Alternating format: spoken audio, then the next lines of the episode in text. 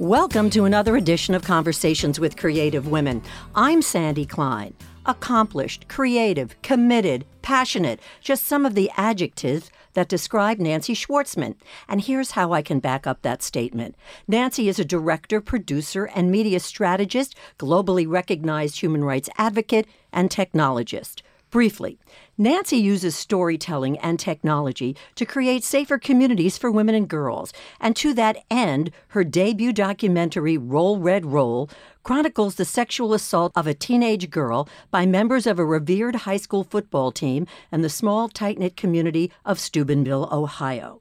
The film goes behind the scenes to expose the boys will be boys culture. Roll Red Roll had its premiere at Tribeca and has played at more than 30 festivals around the world. It's won numerous awards, including the Adrienne Shelly Foundation's Excellence in Filmmaking Award.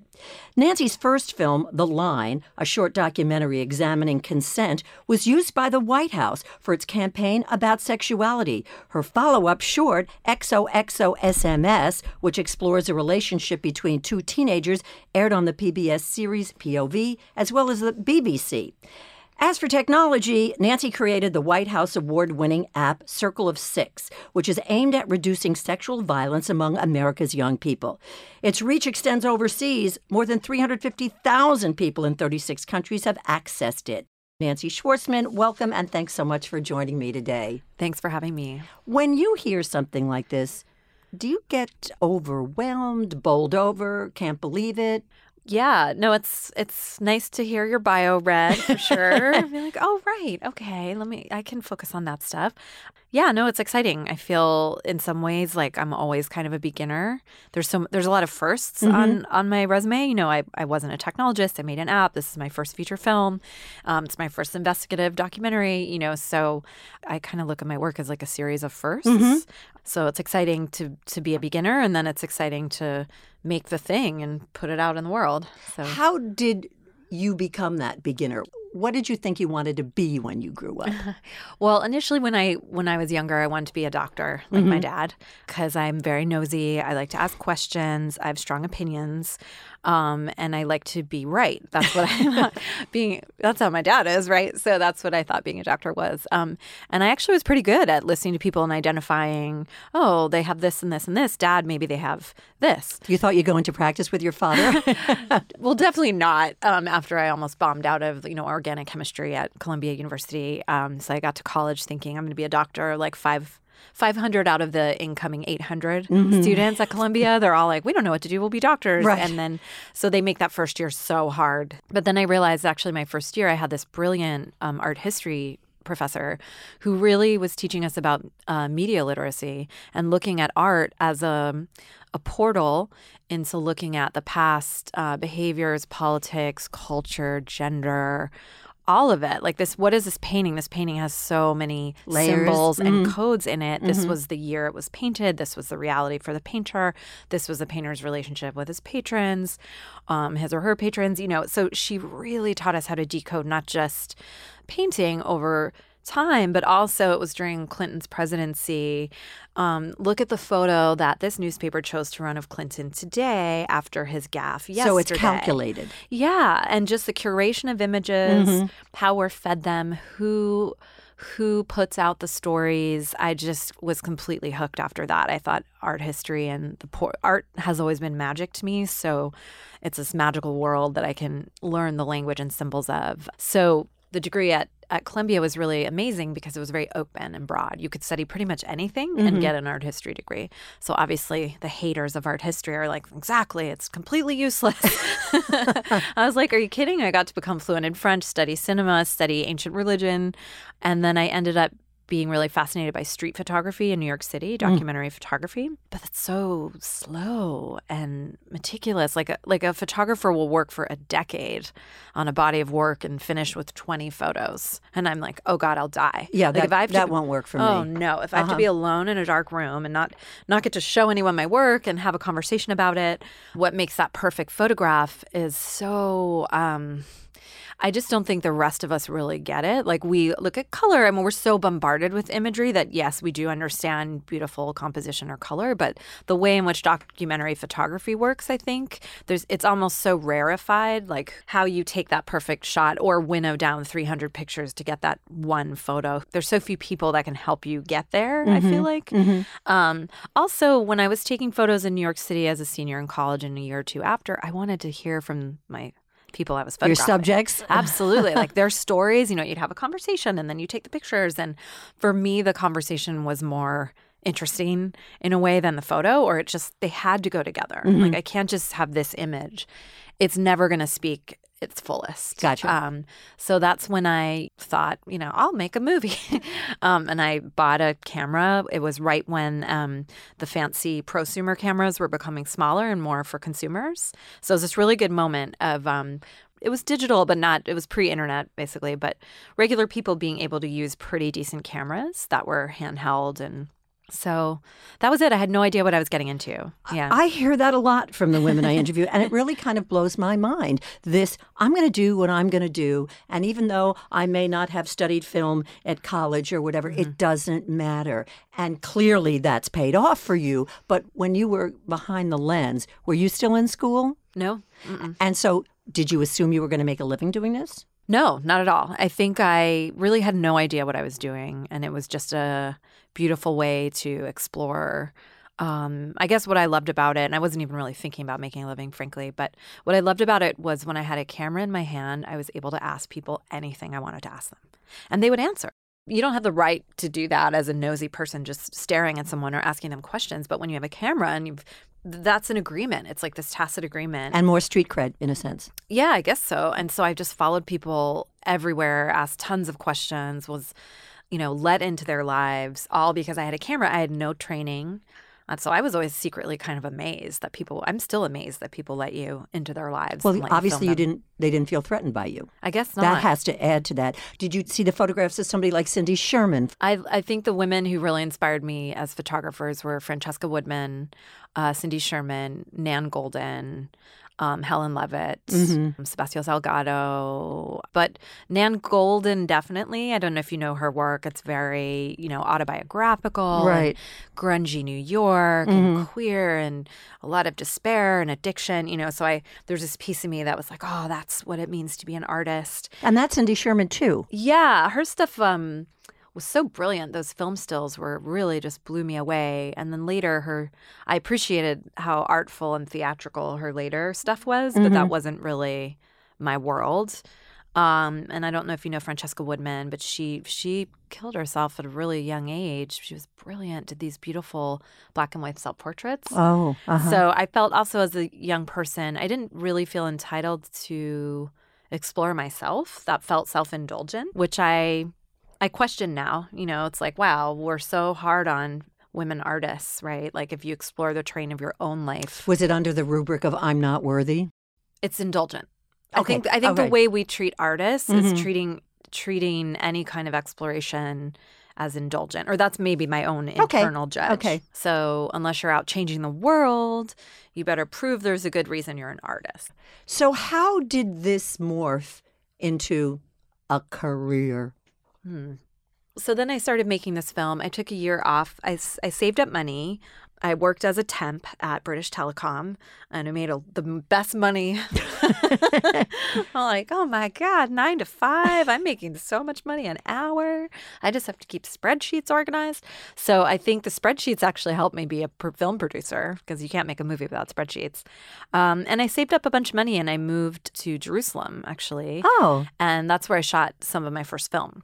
So I had like, you know, $5,000 in that. Why Israel? I had met some people in the film community. They had a really strong, really fascinating. Oh, that's interesting. I didn't know that. Uh-huh. Absolutely. Absolutely. And they what have, year is this? These in, this in was early 2000s? Yeah. Mm-hmm. All right. So they have a really strong uh, documentary community there and film community. So I moved there with the thought when I run out of money, I'll try to get a job. Okay. Um, and I ended up filming. Oh my God, it's a fascinating place to film. I could walk around anywhere, ask all these questions. I started exploring sexuality because there were a lot of American kids who had left the US, left this very confusing, faux sexually liberated, but pretty hyper conservative US culture. to go to Israel to feel safe and welcomed? Well, to like be reborn, to find That's religion. an interesting word. Yeah. Mhm. Yeah, I mean, there were these. There was one gal that I followed who had been this kind of party gal, like in Oakland, and very free, who moved to Jerusalem to become religious and almost be virginized again. And I met some Christian kids who did that too. And it was just this like, what are we? What are we all running away from? And what do you think you're here to achieve? So that was kind of what I was able to explore there. And then um, I, of course, had like a full time job and two other side gigs um, for several years. But when when that first film came out, The Line, um, I was able to create a grassroots campaign to go with the film using social media and students. And I got invited to colleges all over the country. But where did the sexuality come from? What made you decide to make a documentary that examined consent? You know, I didn't want to admit it, I think, but it was going to be sort of my own So, so it's personal. It's personal. It became very personal in the film. It's very personal. But at the beginning, I thought I'm exploring other people's rejection or confusion of American youth culture and sexuality. I'm not like them, but I'm just going to closely observe them. You know now, what I was mean? this also in Israel, or you came home? That to- was in Israel. All right, so you're gonna you're right. You're the mm. observer, and, Yeah, and the and- chronicler. Right. So the line examines sexual consent, and I'm in it, and it explores my own personal experience of being sexually assaulted while I was there. So, you know, that was a really kind of long, complicated decision to say, well, I've shot all this footage. Now I've been assaulted. I went back to New York City and was like, you know what? I'm just going to kind of put that year away and just. Did you have any support system on. when that happened? Um, I had some good friends there. It's funny. It's like I was so shocked. Um, And you I- don't know what to do with it. yeah, do you don't know what to do. Mm, and the yeah. place that I worked, you know, you'd close the bathroom door and there'd be a sticker that was saying if you need anything, like here, but it was in Hebrew and Arabic. I'm like, I don't know what that sticker says. I don't. Did you know know, what to your do. assaulter? Uh huh. I Mhm, did. mhm. Yeah. So then, you know, I had the perspective of being at home. And then I did a lot of research about rape and recovery and trauma and healing. Um, and I decided actually that I would go back to Israel and interview the man who assaulted me. Get out. Yeah, because I had done this this huge sort of cultural exploration of why rape happens and how do you know it's very it was a little theoretical, right? And then I was like, actually, the only person who can truly answer the question I have is is him. And how much time had passed? Three years. And you went back and you found him Mm-hmm. and you filmed him. Mm-hmm. Um, it was really Did he own up to this? No, um, it was really empowering to have the camera with me. This blows my mind. Really. Yeah. Wow. that's when I started to understand how powerful it is to be able to tell your own story and how powerful the camera is as a witness. Um, I felt so safe with the camera. I felt calmed by the camera. Like it was, it was like this tool that helped serve something bigger. So yeah, I had his body language on camera. So that was it. It's like someone can say words and then you can actually take in their whole being and their whole person. For lack of a better word, did that experience, did that film provide you with satisfaction? You know, some people ask, "Oh, was that healing for you?" I mean, you've talked to so many filmmakers, you know, filmmaking is brutal. um, therapy is great, and massages are great. Um, you know, I think the investigation piece of really getting to dig into rape culture, really understanding the context that I was raised in, getting to face him face to face and have a conversation with him, all that stuff was satisfying is an interesting word. I mean, it definitely like helped me understand and for me asking questions and digging in and trying to understand gives me more um Certainly wouldn't be empathy. it's not empathy it is sort it's just a deeper understanding it gives me more wisdom right it's like it gives Okay. me the ability to then stand in front of a lot of young people and help guide them and depth. It's just yeah, not. it's like yeah. mhm. it's understanding. So then, yeah, you know, on a deeper level, maybe that's compassion, but it, it's sort of like a deeper understanding, perspective, and some wisdom. Well, based on what you've done, and we'll get to this big film in just a minute, I would have to think that the line is a first and still remains a first. Who would do this? And especially today in the Me Too movement, also, I'm sort of flabbergasted that he agreed to be in the film in spite of the fact that he did so because um, no, I didn't, you know, and I'm going to defend myself. But that you had the inner strength to do that, and obviously the need as well. It was definitely a need. It was definitely a need. Um, but I had done a lot of research about transformational justice and restorative justice, where there's a victim offender kind of mediation. And actually, it's common that a lot of victims or survivors what they what they really want is an opportunity to have their offender basically admit that they did something wrong. Like the desire to meet someone face to face is actually common. Like initially I thought I was crazy and obviously my mom was so worried and people thought it was nuts, but I talked to some experts who have done truth and reconciliation work because he became this huge powerful scary thing in my memory and by sitting across from him I was able to regain. Got the power back. Yeah, just be like, oh, okay, you're like a human being. I can do this. So- Right, but I still feel not that I've done a survey that those films, that personal, that documentary is not common. No, not at all. And uh, it came out 10 years ago, if you can believe it. Yeah. Wow. And I had um, some amazing support from the Fledgling Fund. They really saw the value of the campaign that we did, but no one would touch it. It was like radioactive until it was done. And then it was all around the world, you know, really successful with young people. But people were, oh, you can't make a film because it's about your experience. Oh, no one's going to see what happened to you as sexual assault. You know, the conversation was so nascent at the time that And so under the rug, under the radar. Mhm. And we were so steeped in victim blaming Mm, ugh, yeah. that, Mhm. um, yeah, it was a very early conversation. So it's awesome to see who was who was keen to it at the time Mm-hmm. and, and see how the conversations evolved over. Right. So that clearly put you on the path in terms of your human rights activism. Mm-hmm. That was the what door opening and the start. So take us on this journey after the line. This is a topic that was so important to you that you weren't going to let go of it in some form or another. You know, after the line, the campaign was so incredible. By the way, was this shown in schools? Yes, Oh, uh, in goodness. colleges, Okay. but not high All right. schools. Okay. We're in the same. We're in exactly the same pickle we were ten years ago in terms of high schools and seeing content that they need to see. Exactly. Actually, Yeah. because teenagers were getting that information anyway. They're getting all kinds of information. So why would we not give them hard hitting, ac- Exactly. accurate, Mm-hmm. um, appropriate information? So you know, for me, the experience of putting my story out there and being really public and was important. And then now I'm just in such a different place. Like I don't want to burden survivors with that. We shouldn't have to be the ones doing it, is, is my theory and why I made the next film. But um, so um, with the line, I started, you know, I was like on social media quite a bit talking about consent and like part of this bigger conversation. And then someone sent me on Twitter, like, hey, there's a competition at the White House to build a mobile app to reduce sexual violence. This is Obama years? Yes, of course. We Yeah, should always right, say yeah. that. The good years. It was the Obama Biden White House, and Mm-hmm. it was uh, sparked by Biden and Lynn Rosenthal, who was his number two at the Office on Violence Against Women. And we had a chief technology officer when we had a decent Office on Science and Tech Policy in the United States.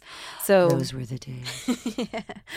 um, so we had this amazing moment where uh, the intersection of caring about women and girls intersected with technology, right? And it was pretty early. So Biden and the CTO uh, at the time, Aneesh Chopra, put out a call saying if there's anyone, you know, we're looking for citizens and engineers. So it was funny. I kept having to be like, and you need regular people to be the bridge uh-huh. between the world and technology. So the call was, you know, make an app to reduce sexual violence with college age kids. And my first thought was like, oh, that's cool. Like, that's not for me. I'm a filmmaker. I am this thing now. But then I realized, wow, it's the demographic that I know really well because I've been touring the country for a year and a half with The Line. I've collected hundreds of stories from young people. So I have what I now know is called a data set. Mm-hmm. You know, like I have data about how young people are experiencing violence in their lives. Um, I know how to reach them. I'm good at campaign and language and visuals and stuff. So I teamed up with two incredible people. Um, my dear friend, who's fantastic designer, Thomas Cabu, who's queer and really understood how things need to look and feel and be inclusive, and um, engineer Christine Corbett Moran.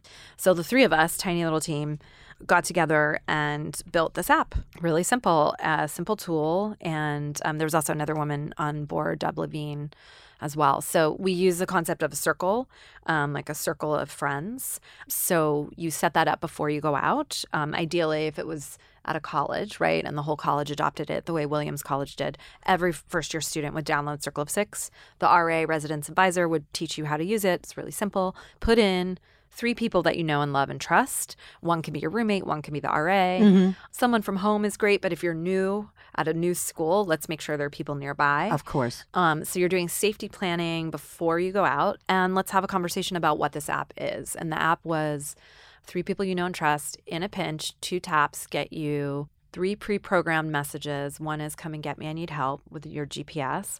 The second is call and interrupt me, I need an interruption. The third is I need to talk. And all three are sent through Circle of Six. The other thing we have are um, national resources that we vetted on the app as well. So, anti violence, healthy relationships, and sexual education. Wow. So, really simple. Most of these kids don't. But powerful. Whoa. yeah. Uh-huh. So, we, we knew that, like, they're, you know, I love the women's centers and all that, but like most kids are sitting on their bed on their cell phone after Mhm. something happens. Exactly. Number one. Number two, most kids go to each other. Um, so how can we make sure that larger circle has good information and doesn't say the wrong thing when your friend comes to you and can show you where to go or help you in that process? And also, it was really important to us not to default connect you to the police because most kids do not want to be connected to the police. They want to a sort out like what happened, what do I want. The second you go to the police, it's like out of your hands. And it sort of becomes public. Exactly Yeah. right. So that sort of does. Yeah. we wanted to respect all people's experiences around law Yeah. enforcement as well. Right. So um, we found out because we did a surveys with Williams. We had nine colleges adopt us as well, blanket across campus, which was really cool. A lot of the college admins thought, oh, security, they're you know, and it's like this is much more holistic. And most of the kids use the I need to talk quite a bit. Which is is amazing. I mean, it's just really fascinating, and it just took off like crazy, right? It did. Um, we won the prize from the White House. So we when that press release went out, then it was like, know, Wow. Was Wow. really cool. And we got a lot of terrific press. And I also made sure to use media opportunities as ways for public education in a way like this is harm reduction. This is about doing what all college students are up to, trying to reduce any victim blaming hmm around, well, why was that girl at a party on a Friday night? Right. Because right. everyone's at a party on a Friday night. We were like the second safety tool ever designed for this. There was a ton of copycats after us, Hmm.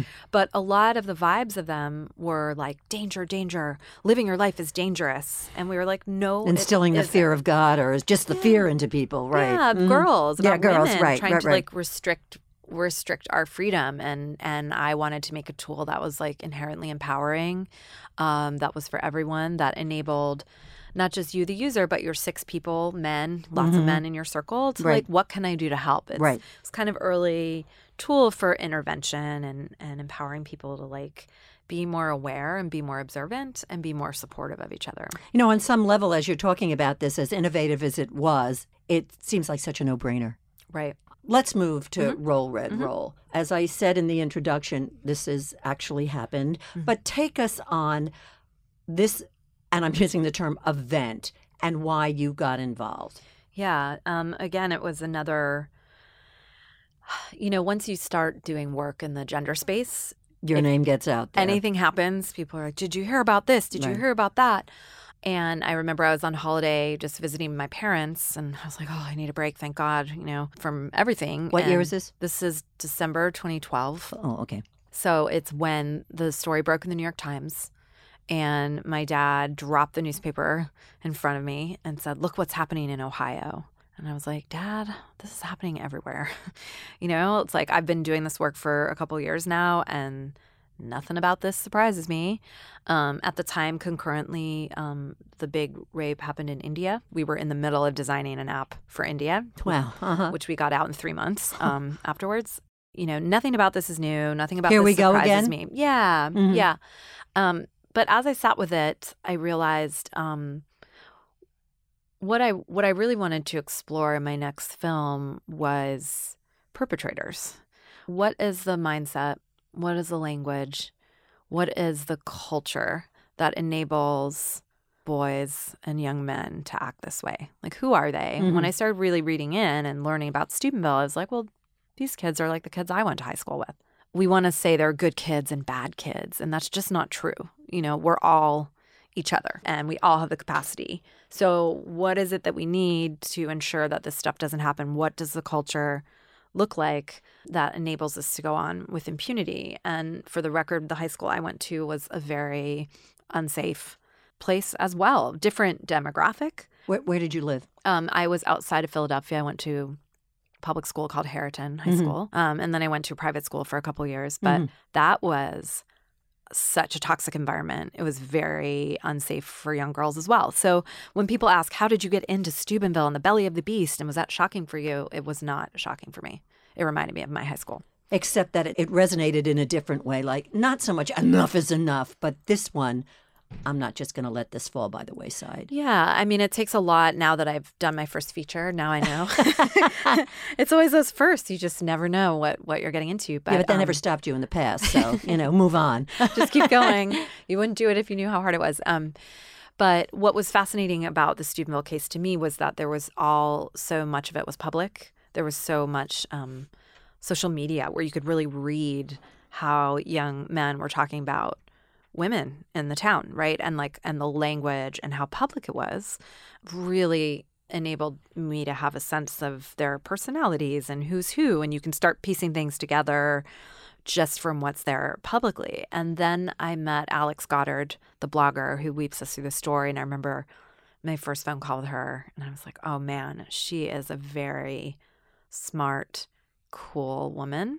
And I think she could lead us through. Then you have anonymous hacking in. Then you have an understanding that there are more rapes that happened prior. You know, there were so many layers to the story. Sure. So at any point you could say, well, why is this why is this case different or unusual? And there's a lot of reasons why it was. And so you connected with her. I connected with Alex. I really I remember that phone call so well and thought, wow, this woman's amazing. And if she's gonna let me film her, she's going to take us through the story. Uh-huh. And then the last thing that helped me say, okay, I'm going to do this. So the first was the social media, the second was Alex. The third was I'm going to go back to town a year after the rape. So we came in late. You know, CNN had already been there, all everyone had already been there. So there's the idea in nonfiction, like, oh, well, you missed it. You're not there on the ground. Mm-hmm. It's over. But this film is really such a testament to long form storytelling and really like investing in the town and being there. So the third piece was um, going back to the town a year later. So I started filming exactly a year after the assault. So it was the anniversary. And I drove into town and I thought, you know, let's see if there's anything here. Let's see if anyone's talking about it. Or did it just fade away? Right. Are people mm-hmm. done? Let's see. Every single place I went, people were talking about it. Everywhere. It was amazing. So it talking about it how? Just in all different ways. So well, not clearly that it, it was so unfair to these boys. It was it was everything? It was just every, you know, I was overhearing at the yeah. time. You know, I was just walking through stuff, like eating and being like, is that booth behind us talking about it? Oh my gosh, is that store? I mean, every single person was just, it was so in everyone's life. Because how could this happen? Because how could this happen, number one, but also more broadly, because rape impacts, it ripples out and impacts everyone. And that's what I could see from Steubenville. And that's what I think is really important too. When we ignore these things and say it's just between two people mm-hmm. or three and what's the big deal move on no it isn't it actually and this was an opportunity to see how it actually ripples out and everyone is affected what was your intention in making this film about the rape case involving the Steubenville, Ohio high school football team? Just make it clear that there were five boys in a room with a girl, and none of them helped her. So, although it was oh, two boys got convicted. It's fine. It's fine. We're moving on. It's not the worst kind of rape. There were five young men in that room, one of them taking pictures, one of them stepping over her, all within close proximity, mm-hmm. and none of them did anything to help her. No parent should find that acceptable behavior in their child. And I think when you don't allow for an actual conversation about what happened and really look at those details about how are we teaching our kids to treat each other because a lot of people were very invested in saying it's no big deal. Let's move on. It's like, I think we need to do better. I meant to ask before, what's the title of Roll Red Roll? It's a football chant, and that's the anthem and chant of the town's team. So the team were the Reds? Well, the school is Big Red, and their slogan is Roll Red Roll. So I started talking to some business owners no one wanted to talk to me about the rape right away, obviously, because they were like, you know what, the media already came and did their worst. Why would you be any Yeah, different? this is just among us. Uh, yeah, us. we don't need you. You're Yeah, an mhm. outsider.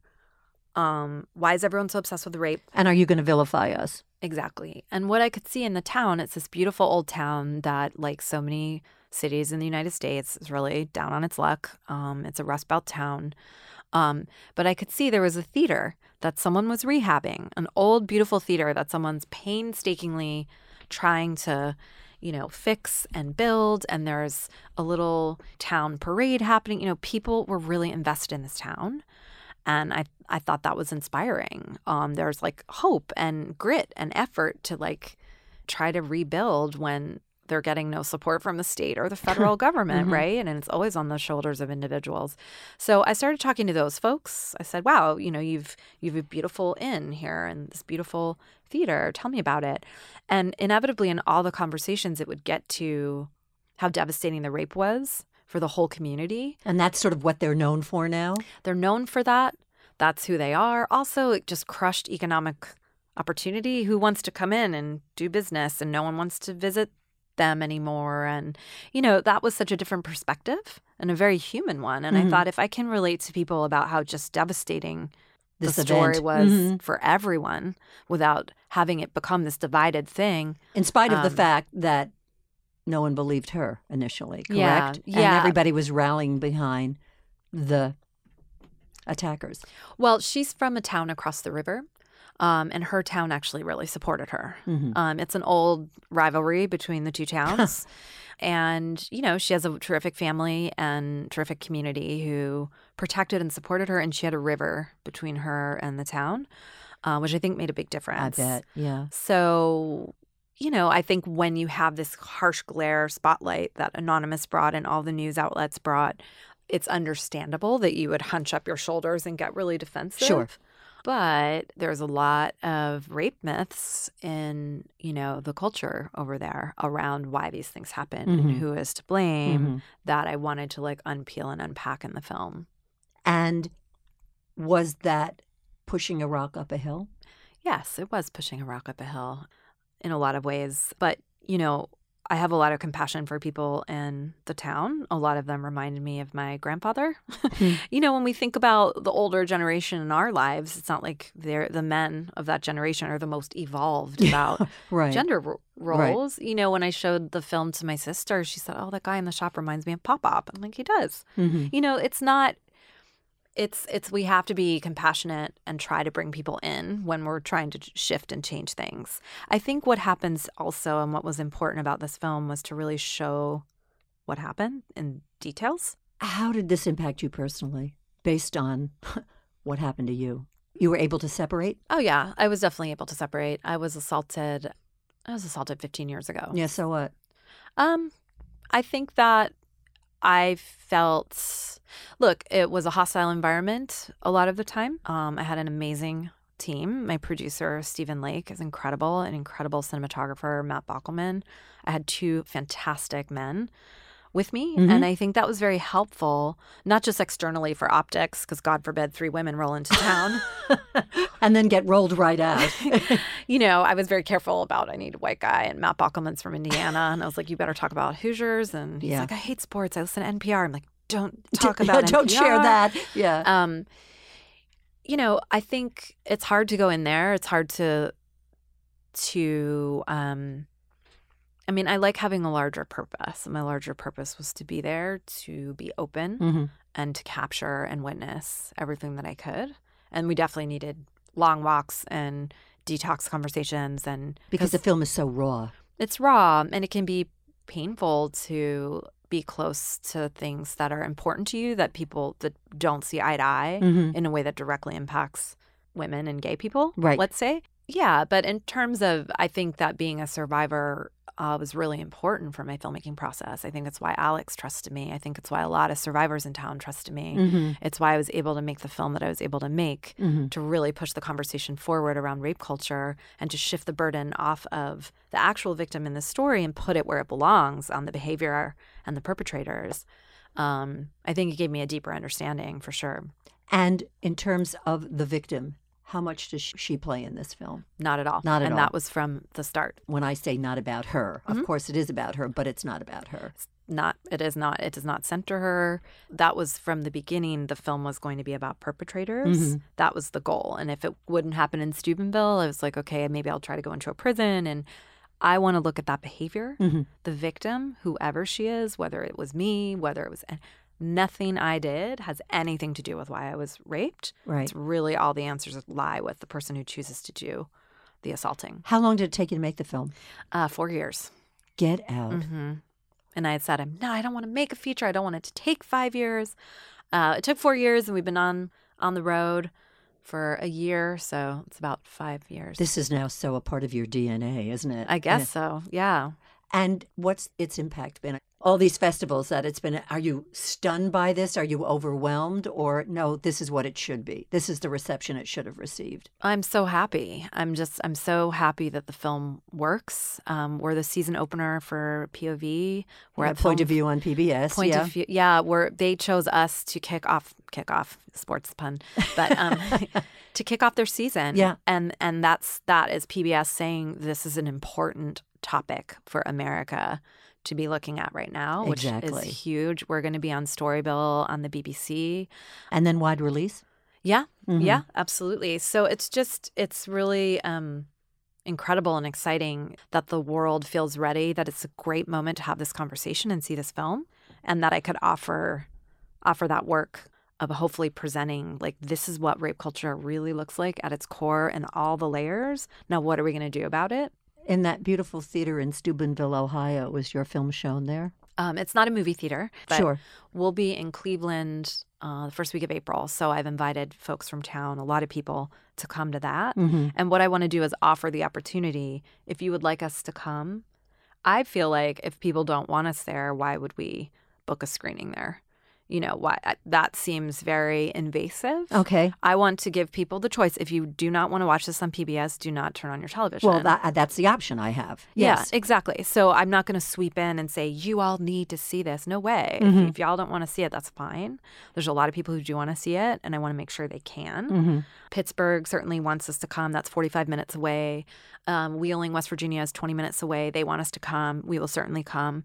You know, so it's a little bit of a process. There's a lot of panic in the town and a lot of jumping to conclusions about what this film is Uh-huh. before having seen it. So um, it's kind of a slow process of inviting folks. And then if people want us to do that, we can do a big event with PBS, with local um, sort of experts and advocates. Like I would love to do that, but also I would certainly not force it on the town. What about talkbacks following the film? Yeah, You've they've done been. that. Oh yeah, we've Yeah. done a ton of Ton of talkbacks. Mhm. We're doing panels with all of our um, uh, screenings at Film Forum, and what I always do is bring a man up there with me who works with men and boys. That's a huge part of our impact campaign. Um, so often when you have a film like this. People say, "Oh, great! Oh, a film about rape. We'll invite the Women's Center." And I'm, you know, I said this at my premiere. Tribeca, I didn't make this film for women. We know this story. I'm passing the baton. This is for men. This is for men and boys. It's huge because it's the first. So obviously your plate is really full. But before we say goodbye, what's next on your list? Oh, I have so many things in my head and my heart. This rollout is very comprehensive and terrific, but um, there's a few things I might take a break from gender for my next project and work on something that has to do with the land and animals and some unlikely heroes. Huh. Um, part of me just wants to be outside in beautiful places and be with people who love the land, but they're cool and it's a little unusual heroes. Okay, so this is a bit of a tease. Would this be would this be a documentary yeah, also? it would be Okay. a doc. And then there's something I'm in process of we're working on the paperwork, but um, adapting a really fascinating uh, set of stories around women's bodies, and Mhm. I might dip into fiction as well. Oh just do a wow. short. so the world's your oyster, isn't it, Nancy? Oh yes, for human rights documentarians. And why not? So thanks so much for sharing your story. I think it's just it's riveting, and oh. I'm I feel really honored to have met you. Oh, thank you. Join us for another edition of Conversations with Creative Women. I'm Sandy Klein.